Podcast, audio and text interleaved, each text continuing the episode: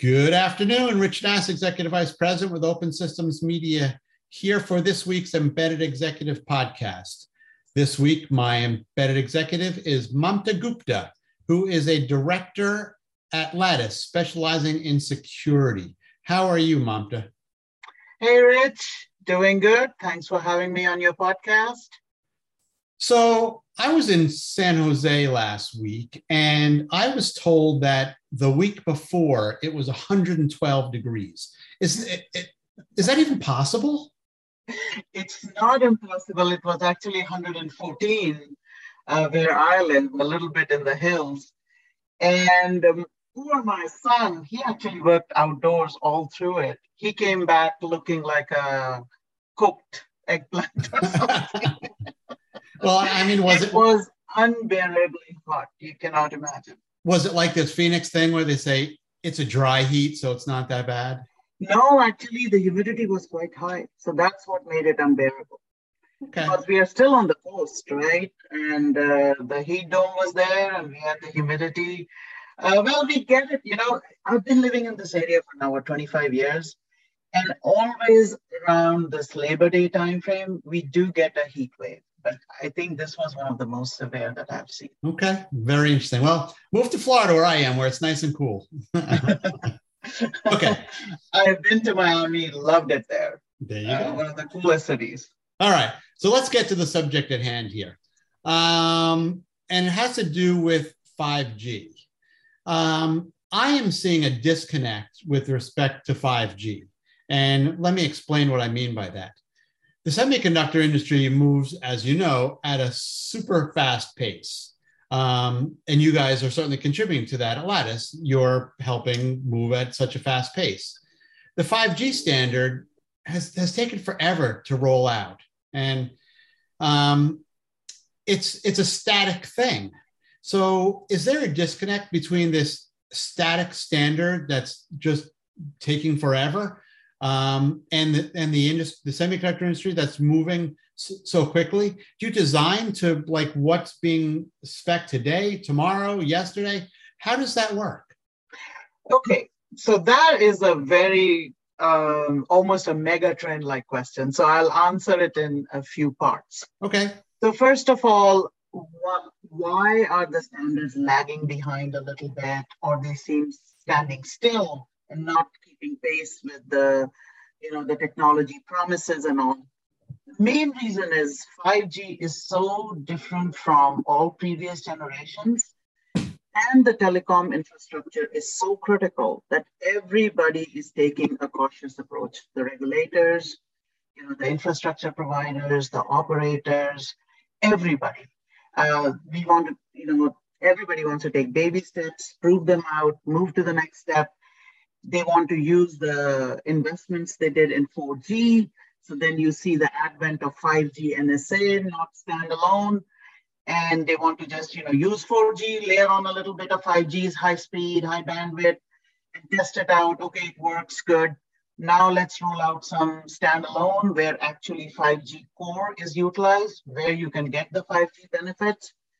So that is the reason, the complexity of it, the whole, you know, almost like a vertical ramp that 5G requires in uh, infrastructure upgrade, that is causing the standards to just take a little bit of a cautious approach and standard bodies to take a little bit of a cautious approach.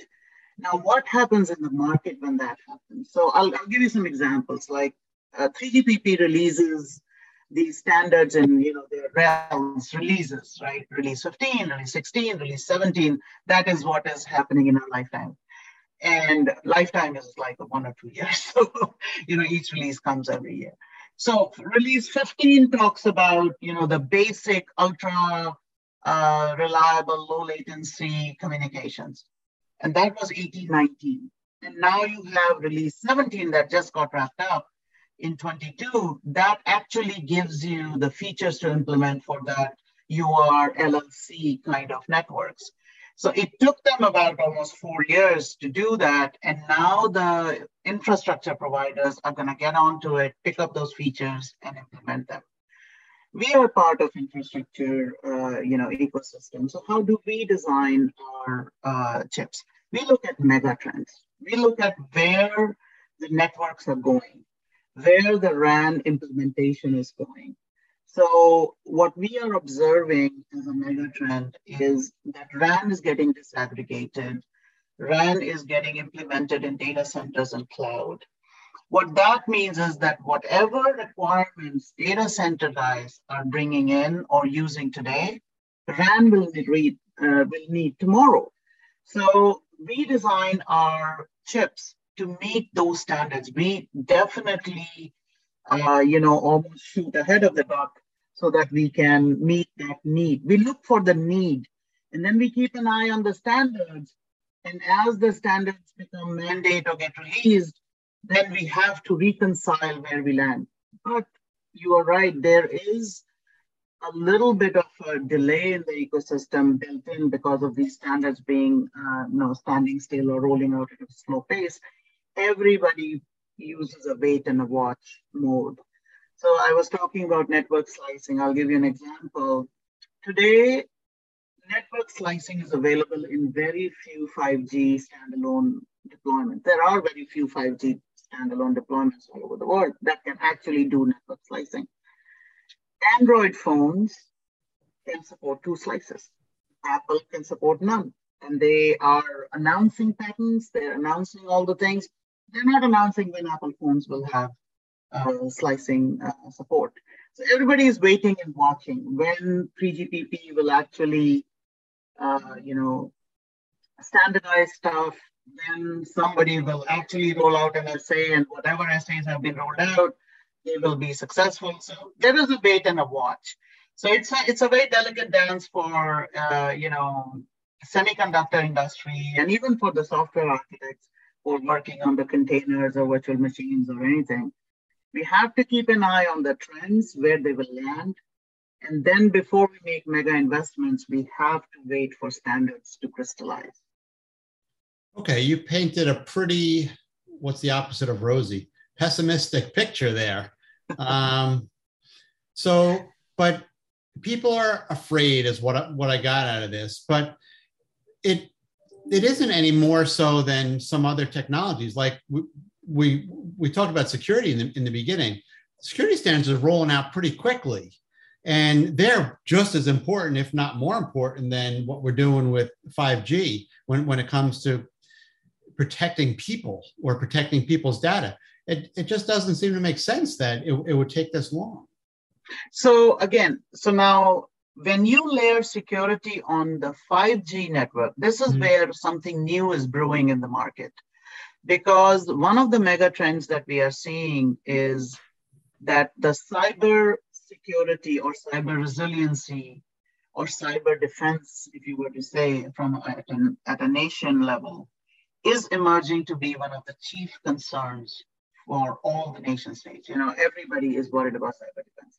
So security is going ahead in leaps and bounds. And 5G providers and 5G users are becoming way more security conscious than ever were in the previous generations. So on the security side, even if 3GPP is not rolling out standard security standards or updating them as fast as we would like, the government is doing it. NIST has published Zero Trust Architecture. Cyber Resiliency Act coming out of Europe is proposing strict regulations on hardware-based security in networks. 3GPP doesn't have that kind of mandate yet. A lot of security today in our networks is all software-based. And there are no standards coming out saying, no, you should go hardware-based. But now you have laws coming out you have guidelines from NIST and CISA, which are government agencies coming out and saying, you shall do this. We got a publication from NSA the other day.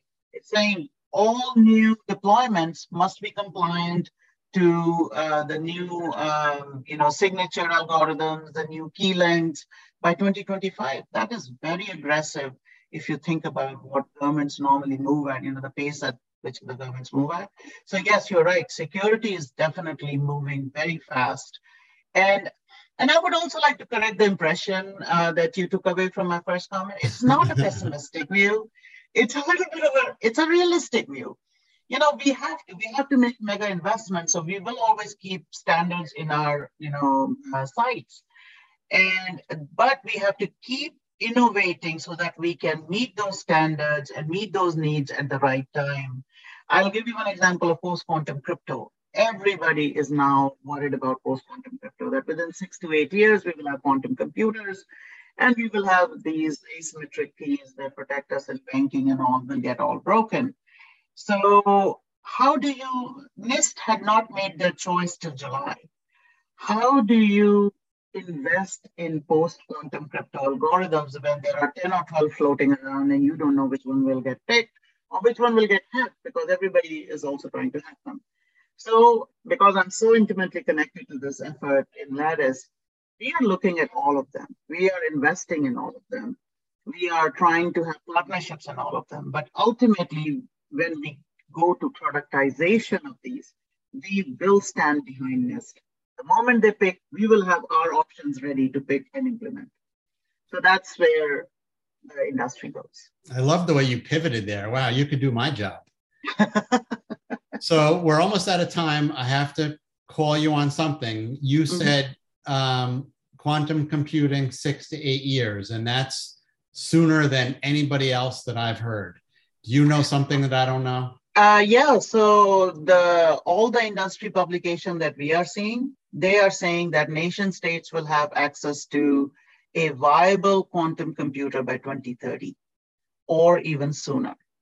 And so anything, uh, so that's what, uh, you know, a lot of research has come out and that galvanized NIST too to quickly make the decision on, uh, you know, these uh, algorithms. And, and are, are you comfortable having these things led by government agencies? It has to be. This amazing. is just between me and you. Nobody else is listening. Yeah, of course. Everything is off the record here. no, we, we are actually uh, very closely linked with the government agencies. You know, we follow them very closely. And, and yes, in this case, the stakes are so high that we need that top level alignment where everybody will line up behind uh, a common uh, algorithm, common protocol, and implement. We, we cannot afford to have fractured implementations where everybody, you know, tries to invent their own wheel. Okay, good stuff. Thank you very much for uh, educating the audience and educating me.